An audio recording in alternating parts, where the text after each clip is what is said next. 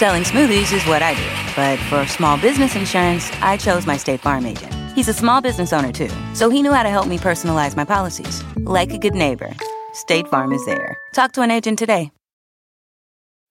When you need mealtime inspiration, it's worth shopping Kroger, where you'll find over 30,000 mouthwatering choices that excite your inner foodie. And no matter what tasty choice you make, you'll enjoy our everyday low prices, plus extra ways to save, like digital coupons worth over $600 each week. You can also save up to $1 off per gallon at the pump with fuel points. More savings and more inspiring flavors make shopping Kroger worth it every time. Kroger, fresh for everyone. Fuel restrictions apply.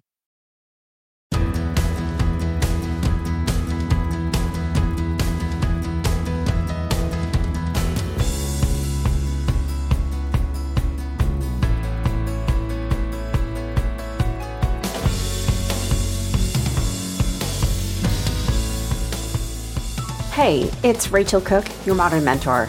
I'm the founder of Lead Above Noise, a firm specializing in helping teams and organizations create employee experiences that keep talent engaged. You know, one thing that really helps drive engagement is recognition.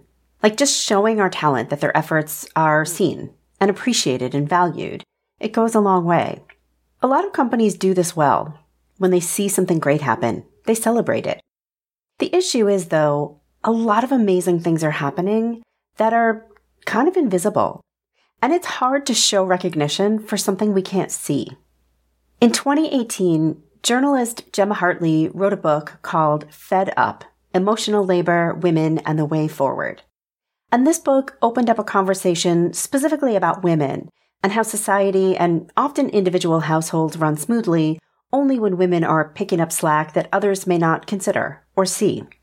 Now, agree or disagree with Hartley's assertion, the reality is that some of this same stuff is playing out at work, and I'm hearing about it from clients and friends and partners.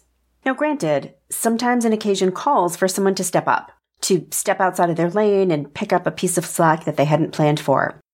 But when it happens on repeat, and a team or an organization is unknowingly relying on that person's invisible efforts, then something has got to give.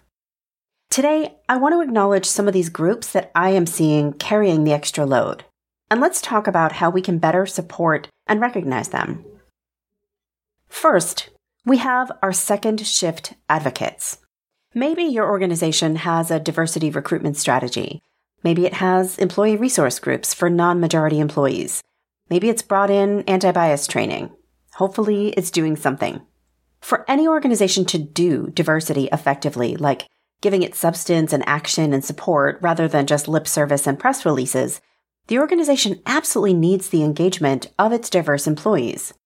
Whether that's employees of specific ethnicities or LGBTQ plus employees or neurodiverse employees, members of those groups need to be willing to step up, to share voices and perspectives and experiences and suggested actions for the organization to succeed in supporting and empowering them. But here's the problem. That takes time and thought and energy, and it can take a real toll. And that's just the formal stuff. There are also those moments throughout the day when a colleague just wants to run something by a diverse colleague for a sensitivity check, or get a diverse perspective on a pitch or campaign before hitting send to make sure it'll resonate. Or they want to check whether it's okay to use a particular word or phrase. It is all well intended, but it's work, and we need to recognize it as work. To give space in the day, which may sometimes mean taking other work off their plates, to give recognition and appreciation, and to regularly check in with employees being asked to play this role. Not everybody wants to be an advocate, a representative, or the voice of people with a similar attribute. And that too has to be okay. Next, we have our naturals, as in the ones naturally great at leading or planning or financial modeling or speaking or writing or organizing and on and on. We, like the royal we, can sometimes default to assuming that when someone's great at something, doing that thing is easy, even effortless for them. One of my clients is a great presenter, like one of the best I've seen. So guess who gets sent to every recruiting event and every conference they're sponsoring? Yeah, I think you know. He is great at it and he does enjoy it, but it's not effortless. It takes time to plan and practice, to travel and deliver. It takes energy and creativity. And sometimes he just wants to sit one out. We've all likely been guilty at some point of leaning on a natural without recognizing how much we're asking of them. So let's all take a look around us and see who have we been overtapping without giving them the tools, time, resources, and appreciation they may need? Or worse, without asking if they're willing and able to take the thing on. Are you a PR professional, journalist, marketer, or writer? Then you know the importance of Associated Press style. And you also know the frustration of keeping up with its ever changing rules and recommendations. I'm Mignon Fogarty, better known as Grammar Girl, and to help you with those challenges, I've created a course that you and your team don't want to miss. It covers the latest updates to AP style, and we even talk about the new AP guidelines for writing about and experimenting with AI. And we have a special deal running right now. If you purchase the on demand course with the code MACMIL, that's M A C M I L, you get a $90 discount. So whether you're working on a pitch, a business agreement, or a story, don't let embarrassing writing mistakes hold you back. Get the course at bit.ly slash grammar on demand, all lowercase, and sign up with the code MCMILL. Hey, it's Rachel. If you're like me, then you love hearing from inspiring leaders, especially when it comes to the bold decisions they've made on their journey to success. That's why I recommend checking out the new season of Deep Purpose from Harvard Business School. Renowned business mind and HBS professor Ranjay Gulati sits down with executives from companies like Levi Strauss, Unilever, and Alaska Airlines to discuss the courageous business decisions they made and the impact they had. Don't miss out. Listen to season two of Deep Purpose wherever you get your podcasts and tell them I sent you. Next, we have our free agents. You know, I've talked in previous episodes about the importance of not making assumptions about people's ambitions or capabilities based on their life circumstances. Like, don't assume a working parent doesn't want that promotion, or don't assume that part-time student doesn't want the full-time job. But the same idea, it works in the other direction as well. I've seen teams over rely on people who they assume have plenty of time to take on more because they're not married or they don't have children or they're not in school or they've empty nested. Choose your reason. Assumptions about our personal lives and how that impacts when or how much we work just aren't okay. John can take that midnight call. He doesn't have kids to deal with in the morning. Or Sanjay just graduated. He's used to working nights. These are not serving anyone, least of all John and Sanjay. We are all equally deserving of the right to set and manage boundaries. This is key to mental health and wellness. Always ask before you assume.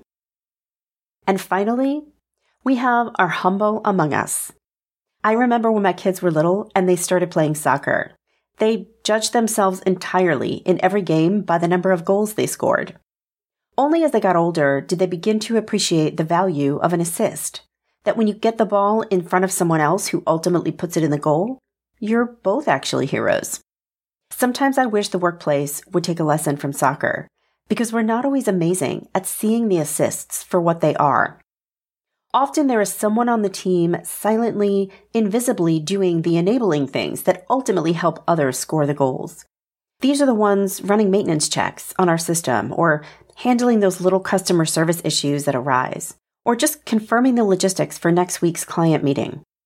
And almost always, the people thoughtful enough to do these things are also too humble to seek the credit or recognition they deserve.